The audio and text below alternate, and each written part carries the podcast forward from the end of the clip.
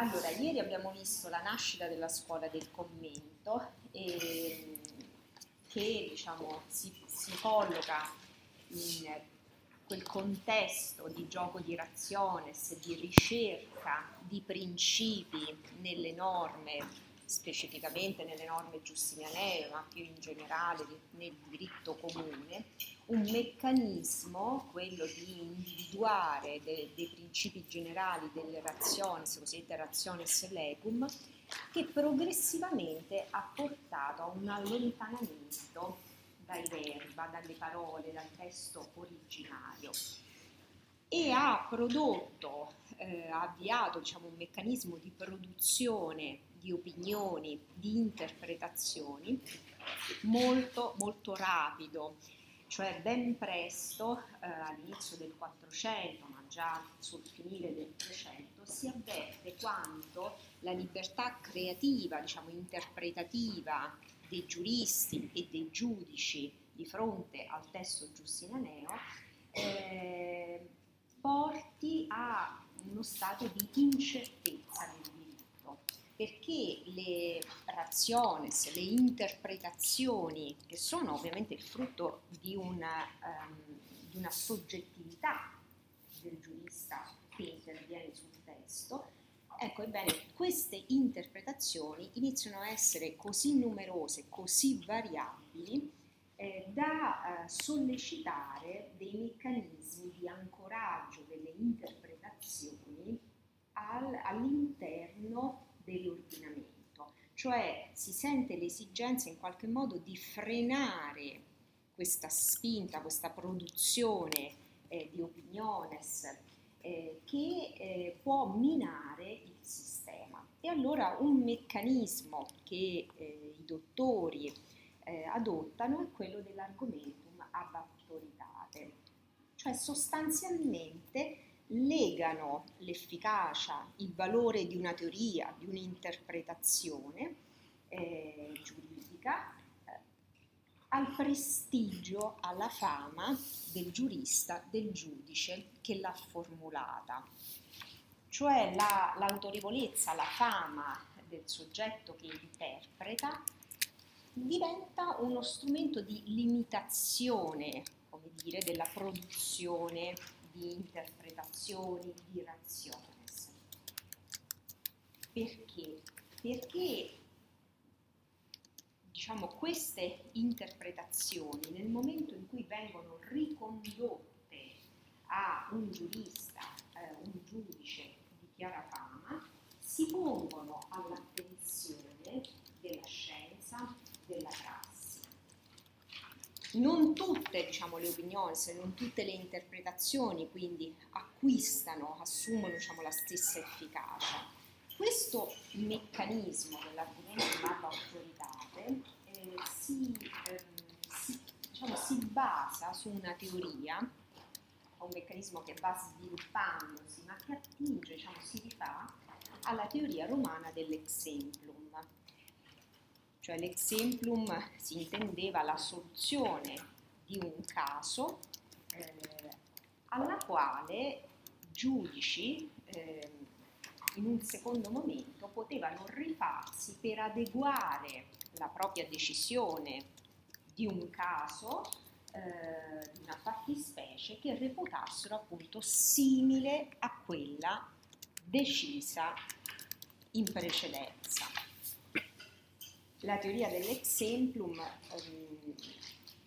affondava diciamo, le sue radici in una considerazione di Giustiniano, ehm, il quale aveva proibito che si decidesse in base agli exempla,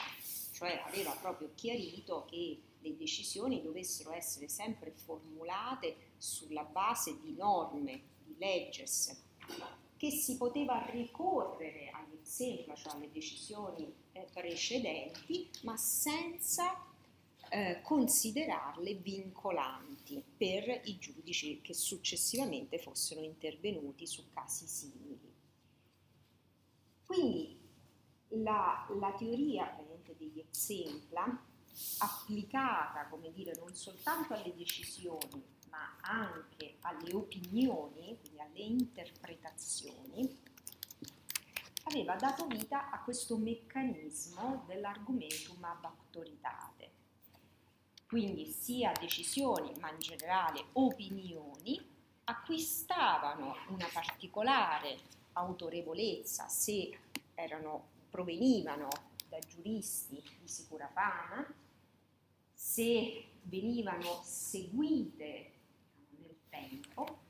tant'è che la scienza medievale diffonde, amplifica questo strumento dell'argomento non autoritate eh, fino eh, a dire che se la decisione di un caso, voglio dire, di un, un exemplum fosse costituito da una sola sentenza, allora gli interpreti potevano considerarsi liberi di non seguirla. Ma se invece più sentenze si erano pronunciate in un certo modo, allora esprimevano una consuetudine interpretativa che automaticamente eh, era come se diventasse norma, come se acquistasse un'efficacia normativa. Quindi l'argumentum ab autoritate eh, ha finito per eh, produrre, per diciamo, proprio creare l'idea di una opinio communis, questo termine ritorna tante volte nel vostro manuale ma anche poi nell'età moderna, cioè di un'opinione che poteva dirsi comune perché sta, è stata seguita da più generazioni anche di studiosi, veniva citata, ripresa, ci si rifaceva a quella opinione in merito a una determinata fattispecie da cui si evinceva una razio che poteva essere, come dire, identificare dei casi simili. Quindi un meccanismo diciamo, molto articolato eh, che però ehm,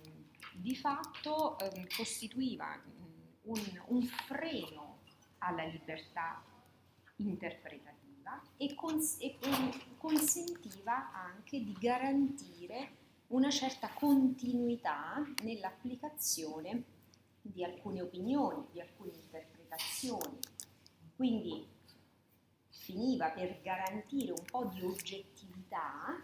eh, a delle opinioni, a delle interpretazioni che di per sé per la loro natura ovviamente avevano una valenza meramente soggettiva un meccanismo a cui ricorre la scienza medievale, che però è un meccanismo che in realtà, come dicevamo ieri, si ancora proprio nella prassi, cioè già i termini che abbiamo richiamato sono opinioni, decisioni. Quindi è un meccanismo che eh, finisce per legare il pensiero giuridico a interpretazioni di casi e quindi al mondo della prassi, dicevamo ieri, finendo per trasformare il diritto sempre di più in, in un sistema di natura giurisprudenziale, cioè sulla casistica, su letture di casi Basti pensare per esempio a quanto abbiamo detto sul diritto canonico, no? In fondo già il diritto canonico nasceva a livello normativo sulla base di decisioni, di pronunce in merito a casi singoli che poi però venivano messi a sistema all'interno delle compilazioni canoniche e la dottrina poi le, elaborava, studiava questi casi producendo interpretazioni che partivano dal, dal caso singolo. Allora però questo legame del, ehm, del diritto sempre di più alla prassi aveva fatto sì che il, il metodo cosiddetto degli umanisti, quello che ora vedremo, che già diciamo, nel 300 inizia a prendere piede, già un Petrarca eh, può considerarsi veramente eh, aperto alla corrente dell'umanesimo, quindi siamo in, in pieno 300, ecco fece sì che quindi il diritto mh, non, all'inizio non accolse metodi nuovi, metodi nuovi di interpretazione, perché era strettamente ancorato su questo sistema dell'argomento ab autoritate e della opinio communis.